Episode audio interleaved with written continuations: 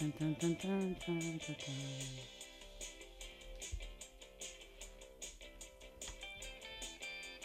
Mm, right. Ey, ¿Qué pasa, Silvia? ¿Cómo estás? Ay, pues estoy escuchando Wrapped Up in Books de Belan Sí, Sebastián. sí, sí, atrapada por los libros. Y, y me ha dado un déjà vu que flipas. ¿Y de vu de qué? Pues mira, del año pasado, el programa del Día del Libro que lo hicimos desde casa, Sí, es verdad. pusimos esta canción y hablábamos de leer y de dejarnos arropar por los libros para protegernos del mundo exterior. Ay, y lo que nos costaba concentrarnos, ¿eh? En este año de pandemia se ha reflexionado mucho sobre el papel del libro en nuestras vidas. Y por eso hoy vamos a hablar de libros y literatura con tres tótems del mundo libresco. El autor Miki Otero. Además que ha hecho una novela homenaje Bueno, a los bueno. libros maravillosa, Maravillosa. preciosa, estupenda. También va a estar aquí la librera Marina San Martín. ¿Una grande? Y además traemos al profesor y antropólogo social Joaquín Rodríguez. Me está flipando, ¿eh? La furia de la lectura, el libro que ha publicado. Bueno, pues, qué mejor manera de celebrar el Día del Libro por todo lo alto que hablando de libros que hablan de libros. Vamos allá. Welcome to Carne, Carne Cru- Cruda, Cruda, the album. Join us for danger, excitement, innovations. Ya en la antigua Grecia se tenía conciencia de los poderes beneficiosos de la lectura y de cómo la fuerza de la ficción permitía experimentar emociones intensas. Los libros, escribió Platón, confieren un alma al universo, alas a la mente, vuelo a la imaginación y vida a todo. Hoy, queridos niños y niñas, es 23 de abril, Día del Libro y Día de San Jordi en Cataluña. Según cuenta la leyenda, este santo salvó a, los catalanes de un dragón terrible que arrasaba sus casas y cosechas.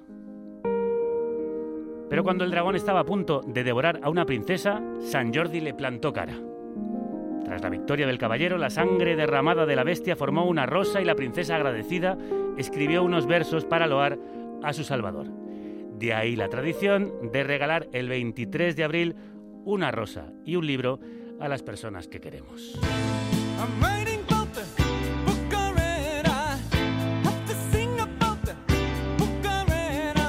Tengo que cantar sobre el libro que leí, dice David Byrne al frente de los Talking Heads, declarando su amor a la lectura y comparándola con la persona amada. Según Tolkien, el autor del Señor de los Anillos, el caldero de las historias comenzó a bullir en el albor de la especie humana por una necesidad tan básica como la de darle sentido a nuestra existencia.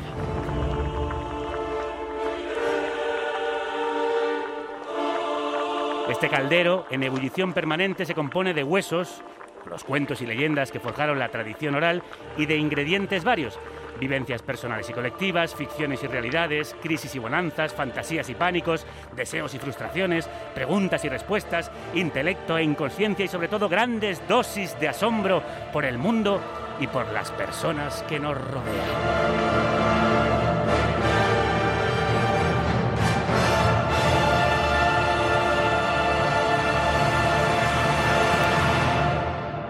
Eso leemos.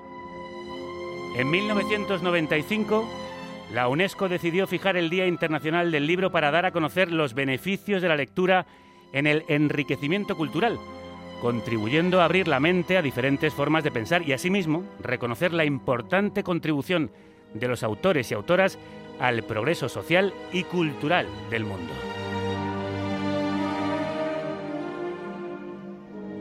Y el motivo de elegir el 23 de abril fue, como sabéis, conmemorar el aniversario de la muerte de dos de los más grandes escritores de todos los tiempos, William Shakespeare y Miguel de Cervantes,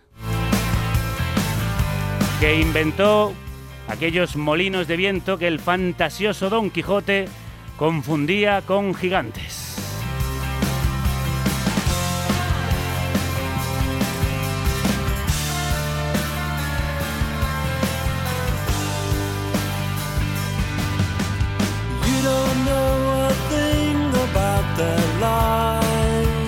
Sabes nada de sus vidas.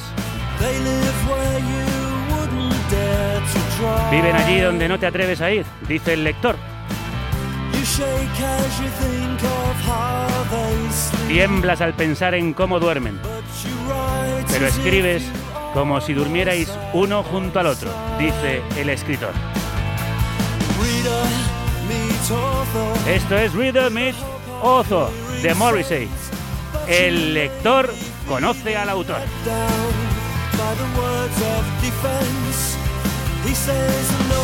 Y eso es lo que vamos a hacer, amigas. Hoy los lectores conocemos a los autores, pero también a las editoras, a las profesoras, a los libreros y a todos los que hacen posible uno de los mayores placeres de estar vivo, la lectura.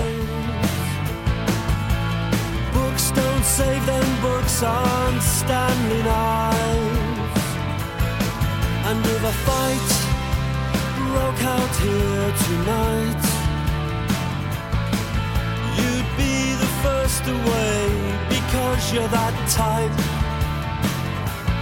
And the year 2000 won't change anyone here.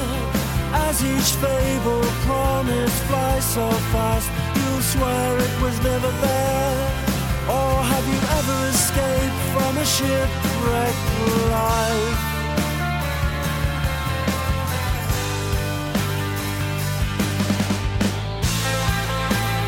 Jorge Luis Borges siempre imaginó que el paraíso tenía que ser algún tipo de biblioteca. Estoy de acuerdo con él.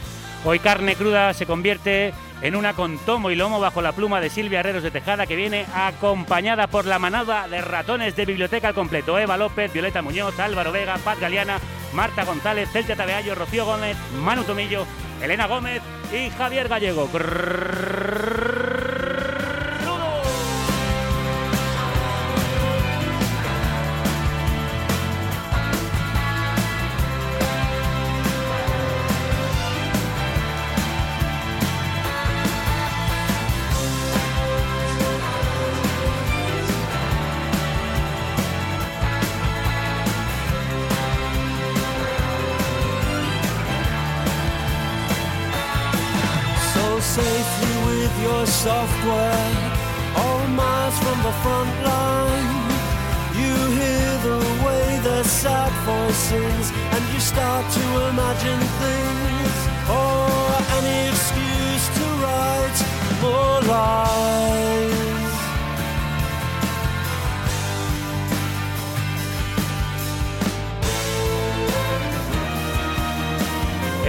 23 de abril nos preguntamos cómo ha sido un año de pandemia para la literatura.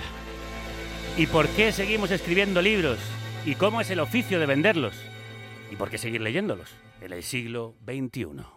Muchos años después, En un lugar de la Mancha de cuyo nombre no quiero acordarme. Había una vez un principito que habitaba un planeta apenas Vine a Comala porque me dijeron que acá vivía mi padre. Coronel Aureliano Buendía y que tenía necesidad de.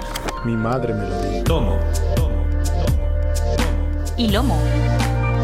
Aunque hoy está solo Tomo, no está Lomo. Silvia Herreros de Tejada, crudos días, bienvenida. Que sola te veo. Ya, Sin Silvia sola, Nanclares, sí, sin... Me ha eh, hecho mucho de menos. tu otra parte, sí. Te veo casi como Don Quijote sin Sancho. Pero bueno, eh, Aquí estamos igualmente. Yo estoy encantada de celebrar el Día del Libro contigo mano a mano. eh, tú y yo mano a mano tampoco vamos a estar. Pues qué pena. bueno, eso después. No, no vamos a estar solos porque hoy te hacemos un programa muy especial donde nos vamos a asomar a distintos prismas del mundo del libro. Y empezamos con una escritora a quien admiramos muchísimo. Pero muchísimo, muchísimo.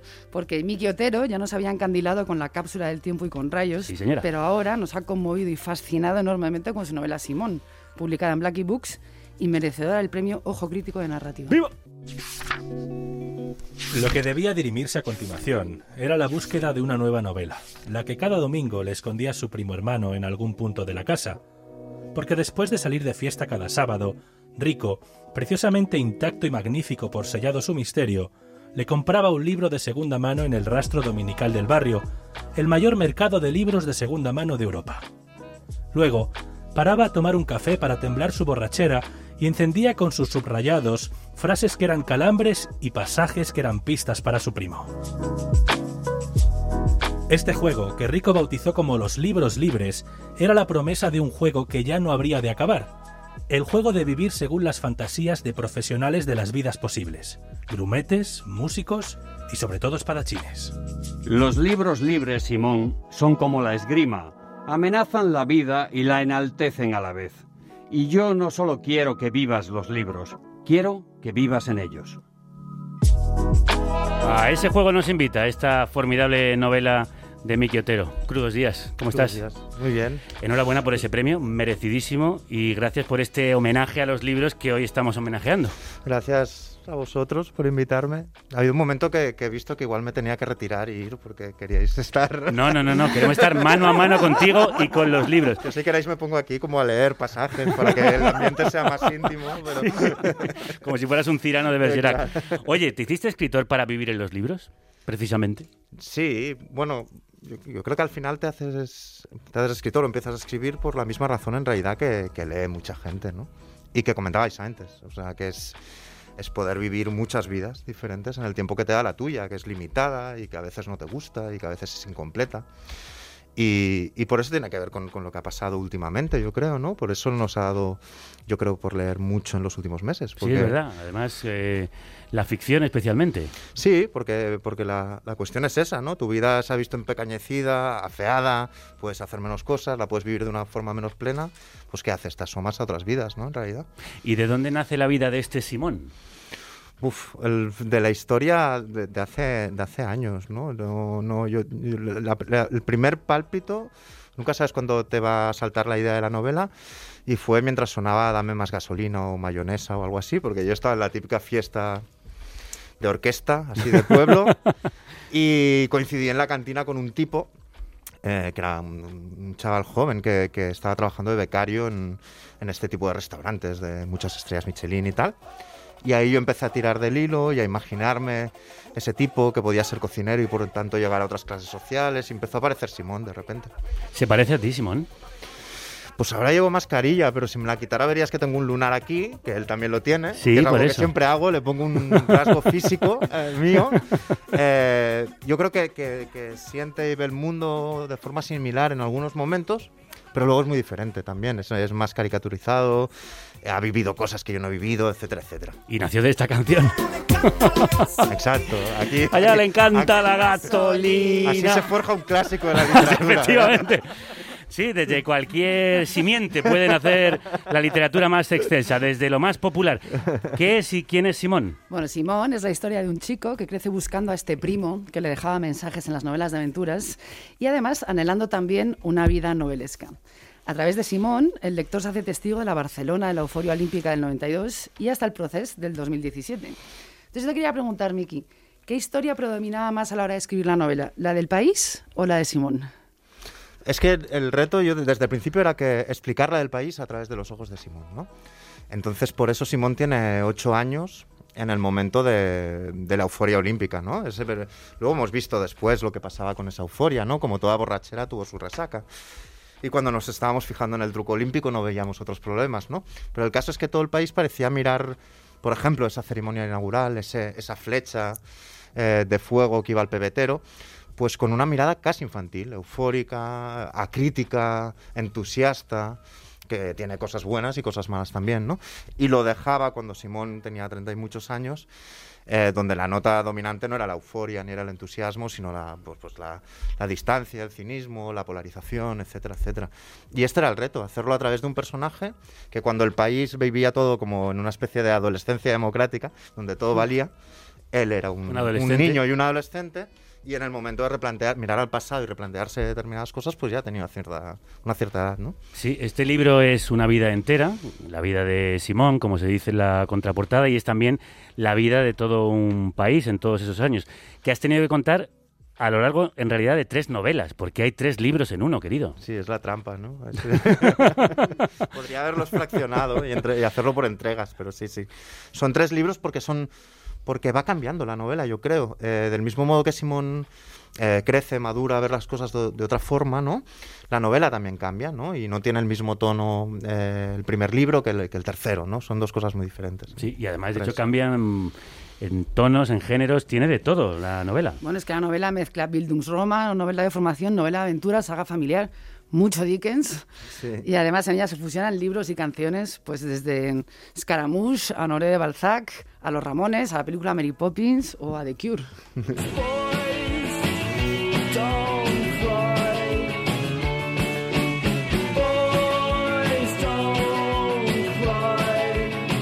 Los chicos no lloran, decía Robert Smith al frente de The Cure, pero la novela empieza diciendo, cuando esto termine vas a llorar. ¿Tiene que llorar tanto, mucho y tanto Simón? que. Sí. ¿Tiene que llorar mucho Simón en la vida?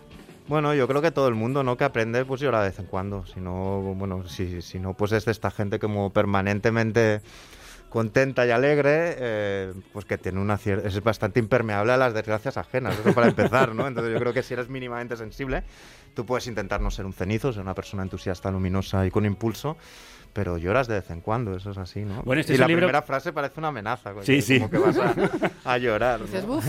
Bueno, pero es un libro que nos mantiene a veces en el filo de las lágrimas. Es un libro muy tierno a veces, muy luminoso, también con sus tristezas y melancolías. Sí, a mí el tono, habéis puesto un momento Boys Don't Cry de The Cure y es el, el tipo de tono que me gusta eh, a mí, ¿no? Esta canción es eh, muy melodiosa, muy luminosa, muy tal, pero la letra es triste, ¿no? Es de alguien que está diciéndole a su exnovia que no va a llorar porque los chicos no lloran, pero en realidad querrías llorar y al final pierde a la chica, ¿no? Y el contraste entre una melodía muy, muy alegre, Sí, muy sí, sí. luminosa y una letra triste es lo que me gusta a mí cuando escribo, ¿no? Es la imagen de cuando te encuentras a alguien, tú ves que está jodidísimo, pero te intenta hacer un chiste o intenta sonreír. Ese momento, esa sensación es la que me gusta a mí para escribir Esa sensación está en las páginas de Simón. Y oye, Miki, en Simón se habla de crisis personal, como estamos hablando, de crisis sanitaria, de crisis económica. ¿Cómo habrías contado en Simón la crisis pandémica? Bueno, es que es muy fuerte porque a veces el tiempo da la razón a los personajes sin, sin tú tocar la novela. Hay un personaje que es Estela, que es como la, la cara B de la ciudad, ¿no? Es un poco... eh, que explica el contrarrelato de, de- de- de la ciudad, ¿no? Está metida en el activismo, etcétera, etcétera. Y hay un momento que ella avisa de que va a venir una pandemia, prácticamente. O sea, dice, puede haber... Algo va a suceder, o puede haber una guerra, o, o venir un virus del que solo se salva. Eh, y es como que lo predice directamente, ¿no?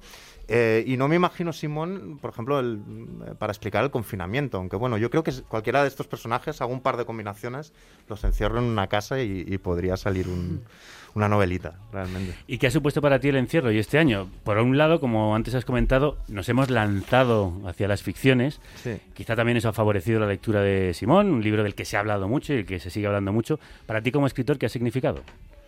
Bueno, pues es un momento. Yo creo que además fue tan a pico, fue tan, Sí, sí, tan de repente, ¿no? sí. Que la imagen es alguien que está bailando descalzo y se da con un mueble en los dedos, ¿no? O sea, como.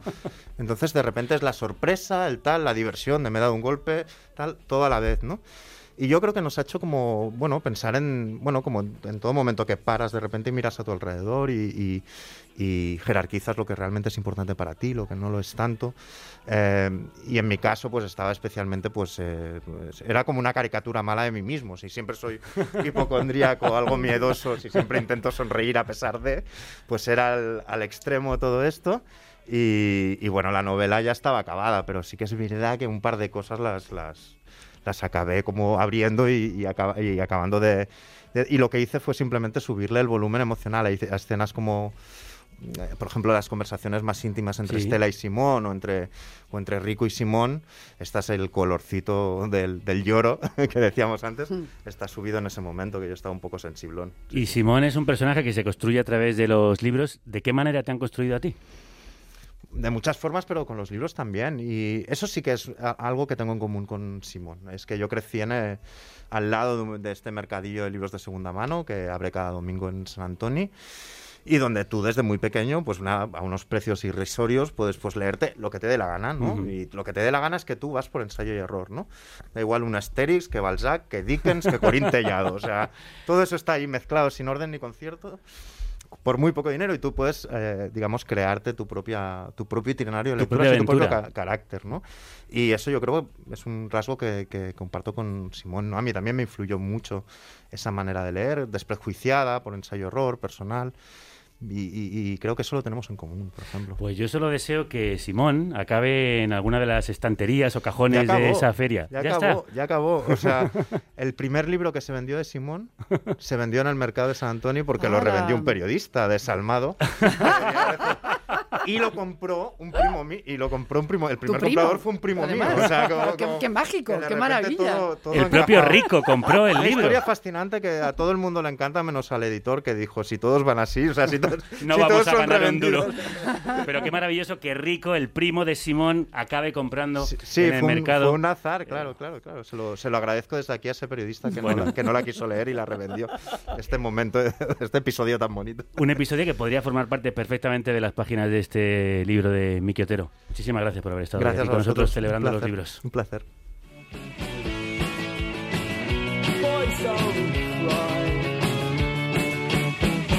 Bueno, y antes de pasar a nuestra siguiente invitada, vamos a escuchar algunas voces del gremio literario, como un editor y una librera en Valirana, en el Baix Llobregat, a quienes hemos pedido que nos hablen de la importancia de los libros en este año de pandemia y también que nos recomiendan alguna lectura.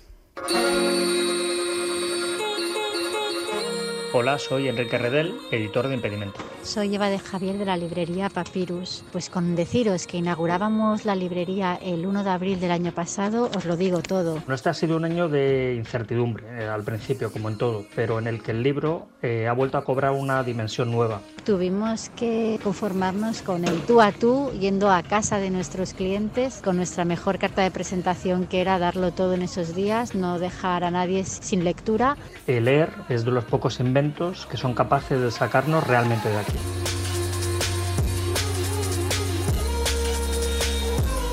manteniendo esa magia mediante fórmulas un poco convencionales, como por ejemplo hacer kits para participar desde casa en videoconferencias, como por ejemplo con, con Silvia, con su libro de la otra isla, llevando Cuba a cada casa de, de cada miembro del club. Querría recomendar El jardín de vidrio de Tatiana Tibuleac. Es la segunda novela de la autora de, de uno de nuestros éxitos del año, que es El verano que me de todos los ojos verdes. Cuenta la historia de una huérfana que en Moldavia es adoptada por una mujer rusa que la esclaviza durante 10 años.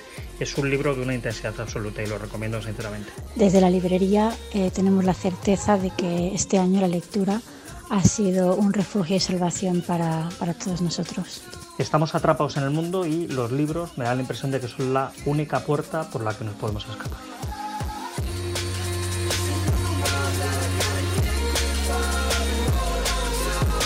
Nos escapamos a uno de esos refugios, la librería Cervantes y Compañía de la calle Pez de Madrid, a la que por cierto solemos ir con bastante frecuencia. De allí viene nuestra siguiente invitada. Cada libro, cada tomo que ves tiene alma. El alma de quien lo escribió y el alma de quienes lo leyeron y vivieron y soñaron con él. Cada vez que un libro cambia de manos, cada vez que alguien desliza la mirada por sus páginas, su espíritu crece y se hace fuerte.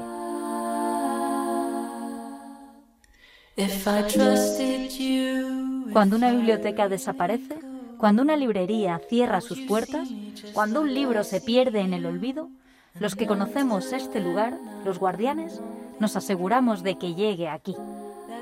En este lugar, los libros que ya nadie recuerda, los libros que se han perdido en el tiempo, viven para siempre, esperando llegar algún día a las manos de un nuevo lector, de un nuevo espíritu. En la tienda nosotros los vendemos y los compramos, pero en realidad los libros no tienen dueño. Cada libro que ves aquí ha sido el mejor amigo de alguien. Ahora solo nos tienen a nosotros, Daniel. ¿Crees que vas a poder guardar este secreto? Qué maravilloso el cementerio de los libros perdidos.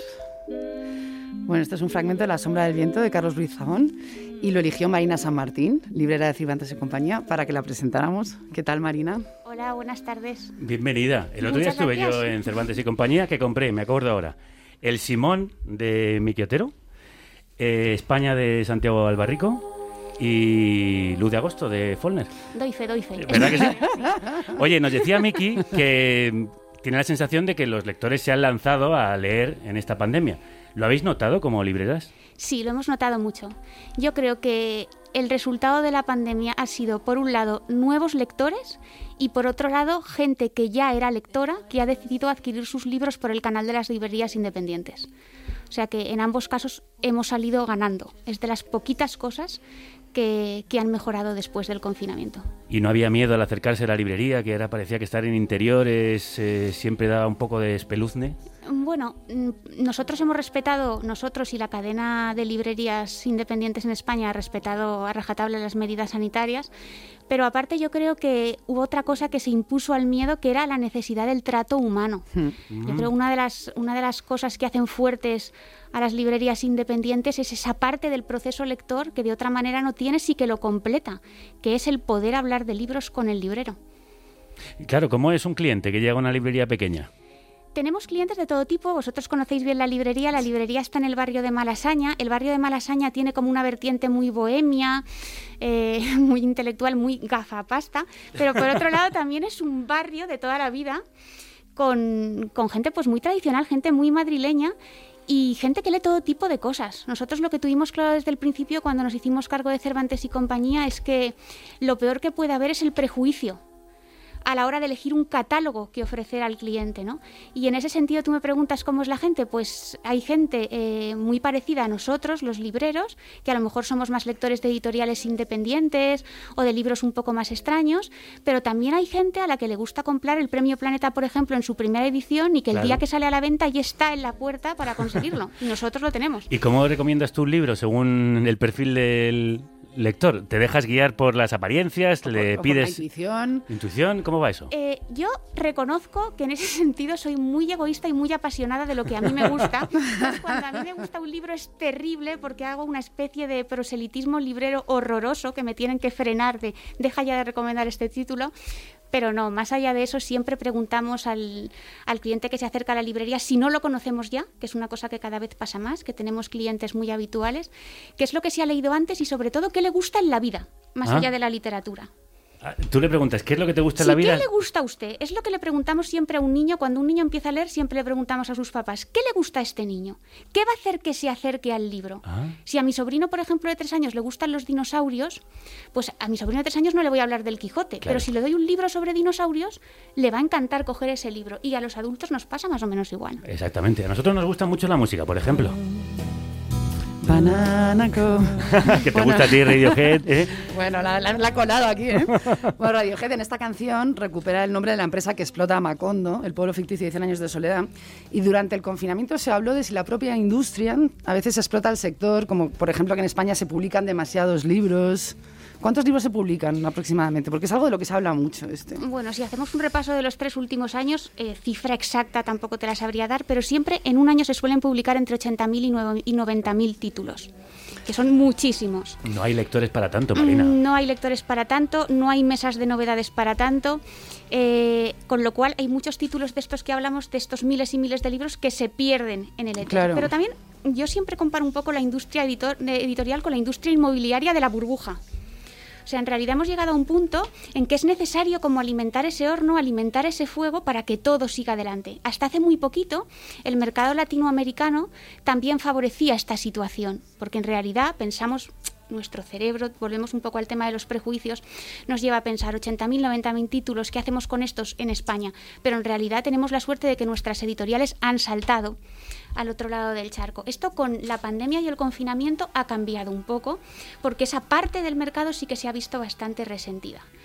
Pero bueno, es una cosa que no se puede parar. También es cierto que a lo mejor de esta cantidad de títulos ingente que se publican, hay unos poquitos, muy pocos, un porcentaje muy reducido que tira del resto. O sea, yo ahora, por ejemplo, estaba empezando a leerme un ensayo muy chiquitín mientras esperaba para charlar con vosotros de Thomas Wolfe. Pensaba, Dios mío, ¿cuánta gente comprará este ensayo maravilloso, no? Pues a lo mejor, gracias a que eh, hay libros como los de Pérez Reverte, Javier Marías, Javier Cercas, Rosa Montero, mm, que venden muchísimos más, se pueden publicar estas pequeñas joyas, ¿no? Claro, Es pero una esas forma de oleadas- pervivencia del sistema. Ajá. Pero el sistema genera oleadas de novedades constantes que van solapando como estratos de la superficie Eso es. a las novedades anteriores, con lo cual un libro es muy difícil que saque la cabeza entre esa montaña de libros y consiga destacarse, si no viene avalado por una gran editorial o por un gran nombre ya consolidado. O, y ahí está un poco también el salto de fe, es un muy buen libro, porque también tenemos ejemplos de libros que sin tener una gran campaña de promoción o sin tener una firma que en su momento fuera conocida, han tenido muchísimo éxito. Pienso ahora, por ejemplo, en Los Asquerosos de Santiago Lorenzo, Sí. que es un libro que se abrió camino él solo. O si Mm. queremos hablar de una editorial más comercial, En el tiempo entre costuras de María Dueñas. Yo entonces ya trabajaba en librerías y las primeras veces que me pidieron el tiempo entre costuras yo no lo tenía. Decía, ¿quién es María Dueñas? Y ahora mismo todo el mundo sabe quién es, ¿no? Acaba de sacar Sira. Entonces sí que es cierto lo que tú dices. Yo creo que el libro tiene como una carrera de obstáculos que superar. La primera es conseguir afianzarse en esas mesas de novedades que raramente, rara vez se renuevan más tarde de los 30 días. O sea, un libro que aguanta en una librería 60, 90 días ya es una proeza. Y luego el siguiente paso sería convertirse en un libro de fondo. Mm. ¿No? Esto ya es maravilloso. Sí, sí, sí, sí. Ojalá, ojalá nuestros libros hagan de fondo, los que los vayan leyendo. Pues mira, Marina, estaba yo leyendo un libro que se llama El placer de la lectura, que es de una biblioterapeuta que se llama Elbertud, y que dice que un estudio reciente ha mostrado que los lectores de ficción viven de media dos años más. Uy, qué alegría. Fíjate, oye, pues mira. Entonces, bueno, ya a raíz de esto te quería preguntar, ¿por qué decidiste dedicar tu vida a los libros? Pues mira, todo esto para mí fue un poco por azar, pero yo creo que es por azar, o sea, uno no tiene que dejar nunca de buscar. Yo me licencié en periodismo, también es cierto que es casualidades de la vida, no he dejado de trabajar como periodista, ¿no? Como periodista cultural. Pero cuando llegué a trabajar en periodismo, fui una persona muy afortunada, pude hacerlo, me licencié y entré a trabajar en la agencia EFE. Y yo me daba cuenta que toda la gente que estaba a mi alrededor era una apasionada de la información, de la actualidad. Y yo no lo era. Tú de la realidad. Exacto, de la realidad. Se estrellaron los aviones contra las torres, era 2001, yo estaba allí, y la gente se quería quedar allí, quería cubrir la noticia. Yo solo quería irme a mi casa, llamar a mi madre, decirle que estaba sana y salva. Y cuando tuve la oportunidad de dejarlo, lo dejé. Y empecé a trabajar en mil sitios, hasta que aterricé en el departamento de libros, y no me importa decirlo, de la FNAC de Callao, aunque fuera una gran superficie. Y allí viví dos o tres de los años más felices de mi vida. Anda, qué bien. O sea, ahí descubrí que yo quería dedicarme al mundo del libro. O sea, que tú eras librera. Sí, sí, yo estaba en, la cuarta planta de la FNAC Callao, en la sección de bolsillo, que es una librería. Yo siempre digo que bolsillo es el mundo en miniatura. Siempre te llevaban allí para aprender, porque Sí. claro, está todo en bolsillo. Está ensayo en bolsillo, Sí, está ciencia ficción en bolsillo. Y aparte de que conocí a gente que entonces era muy joven como yo, no teníamos aún los 30 años, que tenían todos los mismos intereses que yo, que han derivado en ser grandes profesionales del libro, eh, yo descubrí que me gustaba eso. Y a partir de ahí, pues fui como mo- me moví bien, tuve mucha suerte, conocí a la gente adecuada y pues eso, 15 Pues- años después aquí estoy. Si aquellos fueron dos de tus años más felices, estos tienen que ser el éxtasis. Bueno, yo no me canso de decirlo que me siento una persona súper afortunada. Porque cuando me dicen, ¿pero tú qué haces? Yo digo, yo vivo del libro. O sea, tengo con mis mejores amigos una librería maravillosa. Eh, tengo la suerte de que escribo libros y me los publican y encima trabajo en un suplemento cultural que me publica las reseñas y las entrevistas de los autores que a mí me gustan. Entonces, quejarme sería... Y No, ahora no, estoy aquí con vosotros imperdonable, imperdonable. sea, Y doy fe de que es una librería, la que han formado con ese grupo de amigos, maravillosísima. Está en la calle Pez de Madrid, es. Cervantes y compañía. Como biblioterapeuta, al estilo El Bertud, mm, recomiéndanos eh, una medicina, eh, un libro para el Día del Libro. Pues os voy a recomendar el libro que más me ha gustado de todo el año, de mis lecturas. Eh, volvemos un poco a eso, soy muy pesada con los libros que me gustan, que es Clara y el Sol, de Ah. Kazuo Seguro. Es el primer, la primera novela que él publica después de ganar el premio Nobel, está publicada por Anagrama. Eh, él tiene como dos vertientes, una la más realista, que podríamos re- referirnos a lo que queda del día, ¿no? Y otra que tiene como una especie de matiz de ciencia ficción, que ahí para mí tiene sus mejores novelas, que son Los Inconsolables, Nunca me abandones, y esta Clara y el Sol, que es una novela sobre lo que nos hace insustituibles como seres humanos. Y solo os diré que cuando la terminé era domingo y el lunes por la mañana se la mandé a mi padre por correo. Que Qué está en. Valencia y llevo ocho años, ocho meses, ocho años no, ocho meses sin verlo por el confinamiento. Es una novela maravillosa. Qué buen regalo para el Día del Libro. Qué regalo ha sido tenerte hoy aquí. Nosotros, nosotras nos sentimos muy afortunadas, Muy afortunadas. de haber tenido a Marina San Martín de Cervantes y compañía. Un abrazo muy Muchísimas fuerte. gracias. Nos vemos en la librería. Eso es. Allí nos vemos. Y muy pronto. Preguntándote por libros que nos recomiendes. Ahí estaré. Soy Edurne Portela y soy escritora. Soy Angelo Nestore, poeta y editora de la editorial Letra Versal. Como para mí literatura y vida son inseparables, pues vivo esta pandemia entre la preocupación y el espanto, ¿no? Y eso se cuela en la literatura. Y aún así, pues no me puedo quejar, ¿no? Porque he seguido trabajando bastante bien y como sabéis, el mundo del libro dentro del ámbito cultural ha sido el menos afectado por esta pandemia. Os recomiendo sin dudas el libro Yo soy tu presidenta de Aileen Miles, publicado en Kriller 71 y traducido por Camila Assad porque mm, realmente Eileen Miles es para mí la poeta que ha conseguido demostrar cómo el poema puede alejarse de ser un artefacto eh, textual anquilosado y se convierte realmente en algo peligroso porque vulnera y hace vulnerable, ¿no? Porque subvierte y porque es muy friki. Os recomiendo Sacrificios Humanos de María Fernanda Ampuero, que es un libro de relatos que ha publicado Páginas de Espuma y bueno, es una nueva vuelta de tuerca al relato de horror, en este caso en clave feminista, brutal y feroz. Este año a la literatura se le ha casi exigido, ¿no? Mm, y a la cultura en general, un papel de, mm, de salvación que, que, realmente no comparto, sobre todo por la falta de, de, empatía y de apoyo demostrado hacia todos los agentes del mundo cultural, la literatura hacia el otro, pero no el otro hacia la literatura. Bueno, decía Angelo Néstor que la literatura va hacia el otro, pero no el otro hacia la literatura. Entonces cogemos esta idea como premisa para recibir a nuestro siguiente invitado, Joaquín Rodríguez, antropólogo y profesor y autor del fabuloso ensayo publicado Fabuloso. en Tusquets, Fabuloso. que se llama La furia de la lectura, ¿por qué seguir leyendo en el siglo XXI? Nunca llego a tiempo. Es un lugar común esgrimir que la lectura es capaz de hacernos mejores intelectual y moralmente, y todos los planes de fomento y animación se basan con absoluta ingenuidad en promover los valores de la bondad, el goce y la erudición. ¿De verdad nos hace mejores personas leer?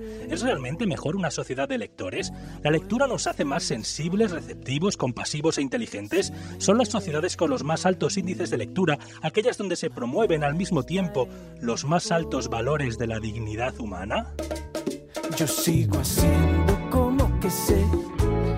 Pues hay que seguir leyendo, entre otras muchas cosas, porque hay libros como el de Joaquín Rodríguez, Crudos Días.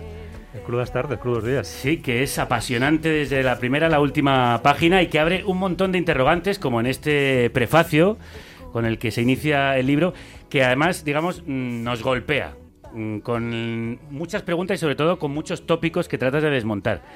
Vemos la lectura como algo demasiado romántico, que nos hace mejores personas, más solidarios, cuando en realidad no tiene por qué ser así. No tiene por qué ser, podría serlo, podría serlo, ¿no? Déjame, déjame desvelarte, pues, para empezar de todas maneras, por qué se llama la furia de la lectura, ¿no? Sí. Eh, eh, a finales del siglo XVIII en Alemania yo he simplemente cogido un sustantivo que, que, generaron en lengua alemana que se compone del ese y de but, que es lectura y rabia o lectura y furia, ¿no? Y es que eh, los clérigos de su momento a finales del siglo XVIII, ¿no? un momento de grandes revoluciones, eh, amonestaban a los trabajadores subalternos y sobre todo a las mujeres porque descuidaban sus tareas, ¿no? sobre todo a las mujeres fundamentalmente, claro, sus tareas de atención al varón, de sus casas, ¿no? de, de, su labor reproductora, porque dedicaban su tiempo a la lectura y sobre todo y fundamentalmente porque desarrollaban un juicio propio, que es de lo que se trata. ¿no? Y esa posibilidad de comprender tu realidad a través de la lectura, de, de, reescribirla y de transformarla es lo que realmente puede hacer la lectura por nosotros. Y eso, esa, esa, rabia de la lectura, esa furia es la que deberíamos realmente rescatar, leer con furia, leer con ánimo de transformación. ¿no? Eh, y normalmente nos conformamos, sí, efectivamente, con esas campañas de promoción de la lectura tan ingenuas, tan inocentes, que apelan a nuestros sentimientos más humanitarios, cuando todos sabemos que eso es, no es verdad. Basta con conocer un poco la historia, ¿no? Sí, de hecho tú empiezas con los nazis, claro. que además proponían el libro, tenían un gran amor a los libros y proponían como una de las herramientas de formación del ser humano, pero como no tenían un gran espíritu crítico y utilizaban claro. el libro solo para refrendar sus ideas previas. Claro, el problema es que la lectura eh, tiene su anverso y su reverso. Puede servir para una, y para, para una cosa y para su contraria. Y la cuestión es cómo abordamos la enseñanza de la lectura, que no se basa, y esto lo decía Paulo Freire, no hace, no hace falta más que rescatar a la pedagogía de los años 70, ¿no? Decía, no se trata, no se trata de, de, de enseñar el babe vivo bu. Eso, decía literalmente, decía sí, sí, siempre sí. eso. ¿eh? Decía, no se trata solamente de letrear o silabear, se trata de a través de la lectura, comprender nuestra realidad, analizarla y ser capaces de reescribirla y transformarla de acuerdo a nuestras intenciones. ¿no? Y eh, claro, así es como debemos enseñar a leer. Ahí es donde está el germen de la transformación. Claro, cuando, nos, cuando comprendemos que en la historia, efectivamente, como ah, ah, comentabas ahora mismo, Javier, si uno lee lo que sucedió en la Alema- Alemania nazi, es, aterrador, ¿no? Porque eran eh, tanto Hitler como Goebbels, entre otros muchísimos. Sí, grandes lectores, como Eran dejan gran- consignado en sus diarios. Eran grandísimos lectores. Hitler presumía de que su universidad había estado cuando estuvo preso en, en una cárcel del estado de Baviera, después del golpe de estado fallido. Claro, él apelaba que su universidad había estado allí porque se había pasado todo su tiempo de, de reclusión leyendo. Y Goebbels era un, un lector que acuñó uno de los eslóganes más maravillosos de la historia de la promoción de la lectura, que eran los libros Una espada del espíritu, ¿no? ¿Quién Hmm. puede decir que no? ¿Quién puede decir que no? claro, cuando él y él controlaba todo el aparato de promoción del libro, hubo hasta 80 millones de libros repartidos en las bibliotecas del frente. O sea que todos los soldados alemanes, todos los soldados alemanes leían, ¿no? Y en la época del año 39-40 fue cuando en las campañas de, de venta de Navidad, cuando mm, se registran los más, ando- más altos índices de venta de libros en Alemania, nunca registrados hasta ese momento. ¿no? Bueno, no, era una población absolutamente de- que, eh, que, que amaba los libros y la lectura, no era pura devoción lo que tenían y sin embargo no sirvió, desde luego, para humanizarles más. Porque al mismo tiempo había ingentes cantidades de libros quemados. Es la época de mayor distribución del libro en Alemania y también de la mayor quema de libros. Y estaba buscando la frase, que no la he encontrado, Claro. de un autor alemán que dice, se empieza quemando Heinrich libros... Heine, claro, Heinrich Heine le decía precisamente cuando uno empieza a quemar libros sabes que acabarán quemando personas, ¿no? Y efectivamente sucedió y lo curioso es que como te decía, el anverso y el reverso del mismo del mismo movimiento está ahí, está en que yo puedo ser un devoto lector, por una parte, y incluso promocionar la lectura al mismo tiempo que genero listas de libros prohibidos y, que- y para quemar. A propósito, la- las, las, eh, las listas de libros eh, Prohibidos. prohibidos Para quemar. y- y para quemar fueron eh, elaboradas a instancias de la Asociación de Estudiantes Universitarios Alemanes por el bibliotecario fundamental de la Biblioteca Central de Berlín. O sea, que era bueno, un señor también docto eh, que se dedicó a elaborar esa clase de listas. Bueno, y es que hablas además, aparte del momento de los nazis, hablas también como de otros episodios de la historia de la humanidad en que la lectura se convirtió en furia, ¿no? Entonces nos preguntábamos si esta época tan compleja podría ser uno de esos momentos en los que vuelve a emerger esta En furia. en nuestra época, ¿te refieres? Sí, sí, pandémica. Bueno, nuestra época es especialmente compleja, ¿no? Eh, y permíteme que te, que, que- que- que te responda con algo de extensión. Eh, o sea, por una parte, te- eh, a- apelamos a que la lectura se tiene que convertir en esto y, sin embargo, los índices de comprensión lectora, eh, las, las estadísticas nos demuestran que en las Mm. sociedades más o menos desarrolladas como la nuestra, en torno al 50-60% de los jóvenes no entienden lo que leen. En sociedades más desfavorecidas llega hasta el 80%. Con el COVID ahora mismo y con la brecha digital que se ha abierto, se puede llegar hasta el 90% de la población joven, ¿no? Eh, estamos realmente, eh, cuando apelamos a que la devoción por la lectura tiene que, so- tiene que socializarse, en realidad los, los índices de fracaso eh, escolar y los índices de eh, compresión lectora nos demuestran que hace falta un esfuerzo redoblado para que eso sea posible y que no basta con enseñar a leer, ya te digo, con enseñar a leer, a deletrear o a memorizar a los clásicos o a elaborar listas canónicas que yo después tenga que leer obligatoriamente memorizándolas en los currículums obligatorios. Eso no nos lleva a ninguna parte, es más, nos lleva a todo lo contrario de lo que deseamos. Nos lleva a generar, a, a generar generaciones de no lectores que rechazan sistemáticamente eso porque les hablan en un lenguaje que no es el suyo. Fíjate que esto no es nada nuevo, esto ya lo decía también Paulo Freire, es decir, cuando él en los años 70 trabaja en Brasil con las sociedades campesinas o trabaja en África con las naciones eh, eh, recientemente independizadas y quiere alfabetizar a los adultos, él siempre dice que la lectura tiene que ser absolutamente significativa, tiene que basarse en palabras y en conceptos cercanos a su realidad, porque es la única forma de atrapar eh, su curiosidad, la única manera. Y además para hacerles comprender que la pueden transformar. Pues pasa exactamente lo mismo ahora. O realmente acercamos, y hablo mucho de eso también a lo largo del libro, ¿no? o realmente permitimos que los jóvenes se apropien de los textos, los relaboren, los reinterpreten, los acerquen a su realidad y no solamente es reescribiéndolos, que los pueden reescribir, sino reinterpretándolos con, con cualquier medio a su alcance, ¿eh? Se- sea, sea un audio, sea un vídeo, sea lo que fuere, o perderemos a todas esas generaciones. O sea, tendremos que hablar más bien de multialfabetizaciones, ¿no? Mm. Ahora mismo, porque estamos en una era completamente distinta. Aunque la lectura tenga su especificidad. Por supuesto que la tiene, ¿no? Por supuesto que la tiene entre todas las posibilidades de manifestación o de expresión. La lectura tiene su especificidad y si queréis hablamos de eso también, claro. Sí, bueno, hay, hay nuevos lenguajes que también tienen que ver con la escritura y la lectura. Es decir, el meme es una forma de leer la realidad y contarla a través de palabras e imágenes. Y hay un fenómeno dentro de la ficción, es el fanfiction, es decir, la ficción basada en personajes que has leído en la literatura o que has visto en el cine que te interesan y de los que tú construyes tu propia historia. Y la música también puede ser una entrada en el mundo de la literatura.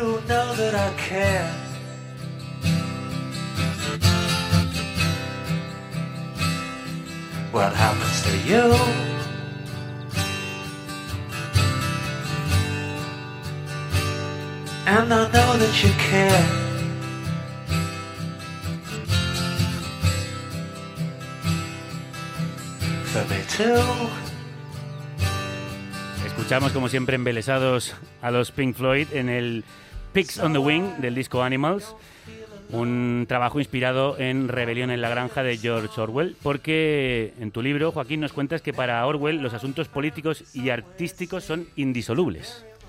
Sí, y también eh, lo decía eh, lo decía Pierre Bourdieu o lo decía eh, eh, perdona mi, fa- mi- mi- mi mala memoria, pero esta novela norteamericana, esta escritora norteamericana, Toni Toni Morrison. Morrison, perdón, Toni Morrison. que lo he perdido. No, es decir, es decir, eh, la idea de que eh, la escritura debe estar también al servicio de la transformación política y no simplemente moralizante o didáctico, Mm. ¿no? sino que es una herramienta de transformación de la realidad. Yo creo firmemente en que es así, sí. En- planteas la dicotomía shakespeariana de leer o no leer, esa sería la cuestión.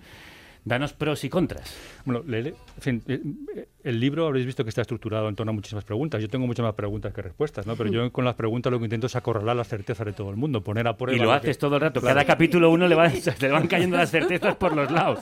Claro. Diciendo, madre mía, ya me ha vuelto a romper un esquema. Claro. Bueno, pero yo, decir, yo no tengo toda la respuesta, ni mucho menos, pero sí tengo muchas preguntas que formular, ¿no? Yo creo, como muchas otras personas, que formular buenas preguntas siempre es mejor, ¿no? Que tener respuestas a mano. Eh, pero la lectura, ¿en qué es específicamente distinta al resto de las, de las... Bueno, sabemos, por ejemplo, que leer, y, os- y ahí cuento un ejemplo muy, que a mí me parece especialmente interesante, ¿no? Es el, eh, sabéis que el Centro de Cognición Vasco, eh, po- podría haber traído ese ejemplo de muchos otros, pero ese me, me conmovió especialmente, ¿no? El Centro de Cognición Vasco trabaja con los guerrilleros de las FARC durante un tiempo, que sabéis ya son desmovilizados, y entonces lo que hacen es un grupo, claro, de prueba y otro grupo al que enseñan a leer y descubren algo que ya sabíamos de todas maneras, ya que hay verdaderas transformaciones anatómicas muy poco tiempo cuando uno aprende a leer.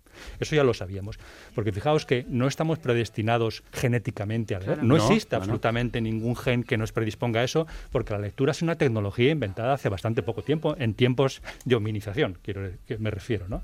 Es una técnica simplemente, una tecnología a nuestro servicio, y el alfabeto igual. Y sin embargo, con esa tecnología, la estructura anatómica de nuestro cerebro se transforma. Por tanto, la manera en que percibimos, conocemos y actuamos depende de la manera en que leemos. Somos lo que somos porque leemos. Claro. Y no me voy a meter demasiado en todas las complejidades ¿no? Eh, anatómicas del cerebro que explico un poco más en está profundidad en el dentro de libro, eso. Pero, pero la manera en que nosotros ahora mismo eh, conocemos la realidad, realizamos anticipaciones, hipótesis, eh, la capacidad sobre todo de atención y concentración fundamentalmente, depende de la lectura profunda. ¿no? Y eso es conveniente que lo conservemos como es.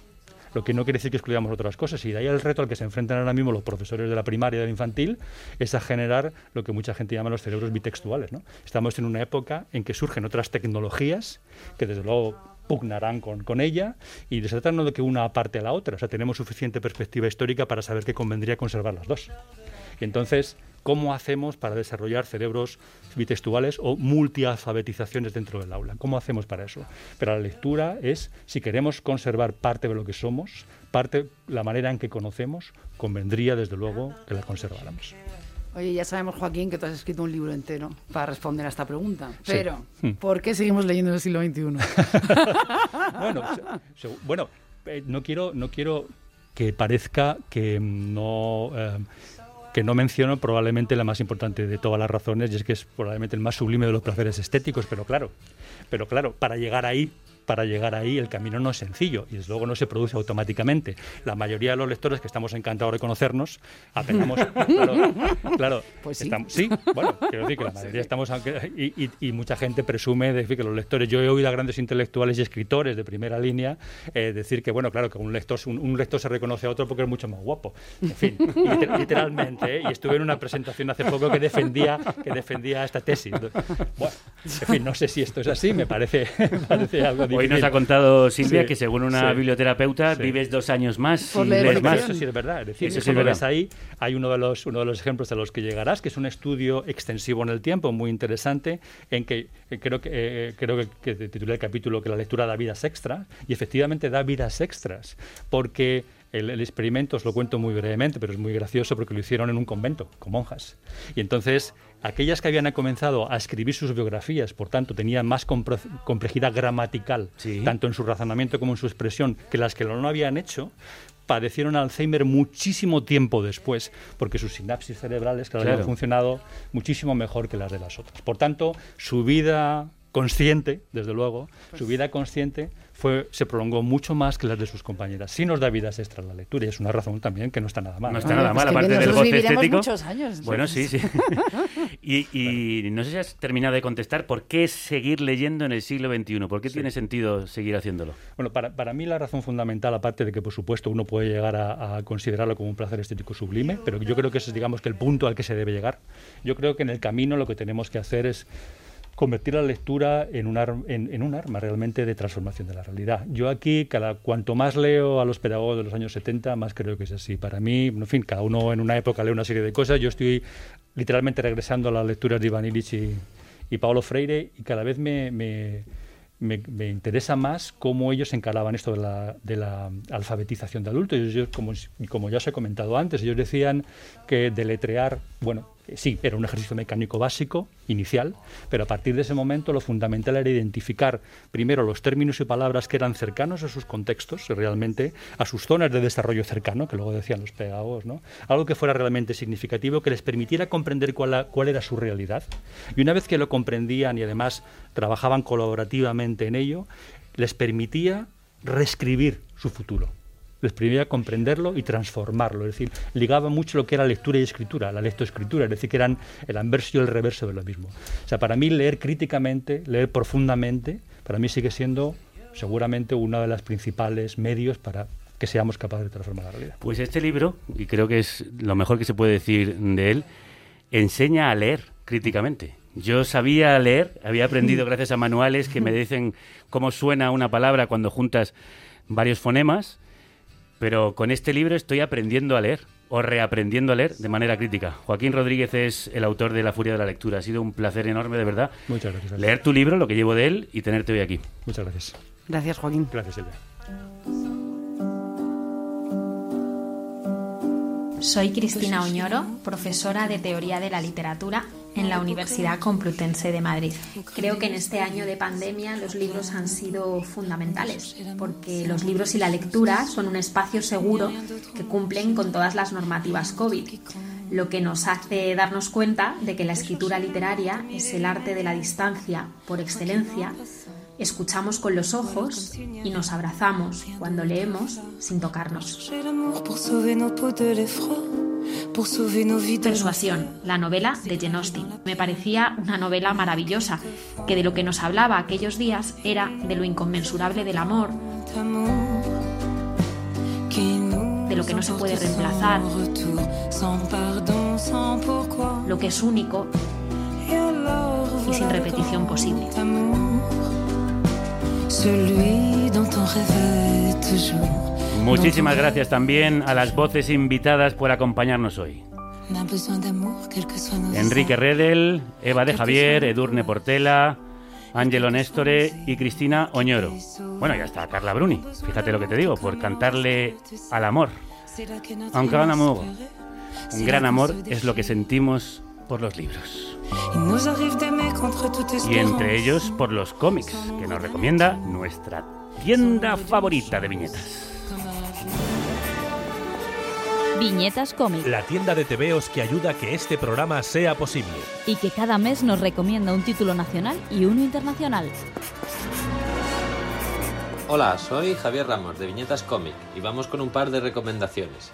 En primer lugar tenemos Refugio de José Fonollosa, publicado por Grafito Editorial junto con la protectora de animales Spax en Sátiva. Su autor, José Fonollosa, nos cuenta su experiencia en primera persona trabajando como voluntario en una protectora. Eh, es un acercamiento a este mundo mostrando las realidades y plagado de un humor y una ternura que hacen que una vez que empiezas a leer el libro no puedas soltarlo, porque el humor que nos transmite José con, con las situaciones que se dan tan graciosas y divertidas con los animalillos del refugio, pero también nos muestra la realidad del asunto y es y compone al final un relato muy pedagógico en lo que consiste la vida de una protectora. Por lo tanto, al final tenemos un libro delicioso que se hace una lectura muy amena que nos abre los ojos de un montón de realidades que yo creo que nos pueden afectar a todos y que desde luego nos pueden conmover. Aquí se bañan también los animales, también los animales, también los animales. ¡eh! Aquí se bañan también los animales, también los animales, también los animales. En segundo lugar tenemos Little Bear, publicado por Nuevo 9, cuyos autores son Darcy Van Pelkest y Ian Bertram. En esta historia los autores nos llevan a un mundo fantástico en lo que nada parece detener la expansión de un imperio estadounidense eh, con un gobierno ultranacionalista y teocrático. Dentro de esa historia surge el personaje de Little Bear, que da título al libro, que se trata de una niña de 12 años con un pasado que tendrá que ir descubriendo en su viaje y luchar contra ese imperio dominante. Se trata de un viaje iniciático y místico para descubrir las primeras naciones canadienses en un derroche gráfico que en muchas ocasiones nos recuerda al Moebius más espectacular. Por último, dedicaros un feliz día del libro a todos los oyentes de Carne Cruda, que hay que seguir celebrándolo porque los libros, los cómics y todo lo que significa cultura entre dos tapas nos aporta tanto a nuestra vida que es digno de celebrar. Gracias, Javi. Y para terminar, ¿Qué, menos, que una, poesía al día? Bueno, pues hoy, Javier, para despedirnos me he puesto romántica con esto de la lectura. Bueno, ¿cuándo no te pones tú romántica con esto de la lectura? Y elegí un poema de la estadounidense Emily Dickinson, que como sabemos vivió recluida la mayor parte de su vida, pero viajó muy lejos a través de los libros.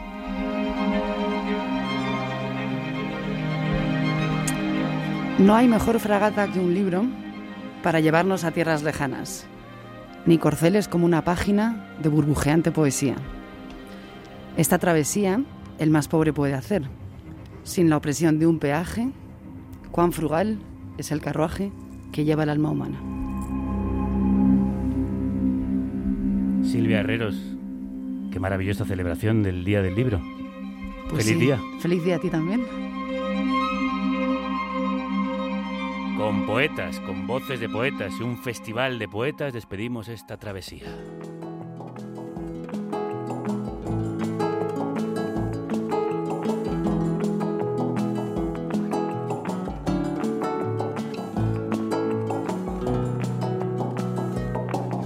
Te en la mañana, nuestros besos profundos y cálidos, tu cabeza sobre la almohada, como soñolienta tormenta dorada, si muchos se amaron antes que nosotros, ya sé que no somos nada nuevo, en ciudades y bosques rieron como nosotros, pero llegan las distancias, Susan, y debemos intentarlo.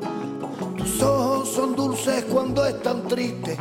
Oye, esta no es manera de decir adiós. Oye, esta no es manera de decir adiós. La versión que Enrique Morente hizo del tema de Leonard Cohen, Hey, that's not way to say goodbye. Morente no pudo ni decir adiós. Se murió demasiado pronto y de repente en un quirófano. Yo no estoy buscando a otra mientras vago en mi tiempo. Llévame al rincón, nuestro paso siempre rimará. Sabes que mi amor va contigo, como el tuyo permanece a mi lado. Solo que el camino ha cambiado, como la línea de la playa y el mar. Pero no hablemos de amor o cadenas de cosas que no desataremos. Tus ojos son dulces cuando están tristes. Oye, esta no El último concierto que Morente grabó en vida lo dio en el Festival Poetas, que cumple 15 años, y lo celebra emitiendo por primera vez esa grabación inédita en un concierto con los ojos cerrados este sábado a las 6 en el Centro Conde Duque de Madrid, en un festival en el que también están Martirio, Diego Carrasco o Antonio Arias, de Lagartija Nick, compañero de viaje en este disco. En la mañana, nuestros besos profundos y cálidos, tu cabeza sobre la almohada, como soñolienta tormenta dorada, si muchos se amaron antes que nosotros, ya sé que no somos nada nuevo, en ciudades y bosques rieron como nosotros. Pero no hablemos de amor o cadenas de cosas que no desataremos. Tus ojos son dulces cuando están tristes. Oye, esta no es manera de decir adiós. Qué mejor manera de decir adiós en este programa de libros que con esta poesía de Leonard Cohen y la voz de Enrique Morente en un disco en el que el granaíno cantó al poeta canadiense y a Federico García Lorca. Este tema no entró en la primera edición de Omega, la obra cumbre de Lagartija Nick y Morente, pero sí está en la reedición del 20 aniversario. Los poetas y la poesía. Esa es nuestra manera de decir adiós. Que la radio y la literatura os acompañen.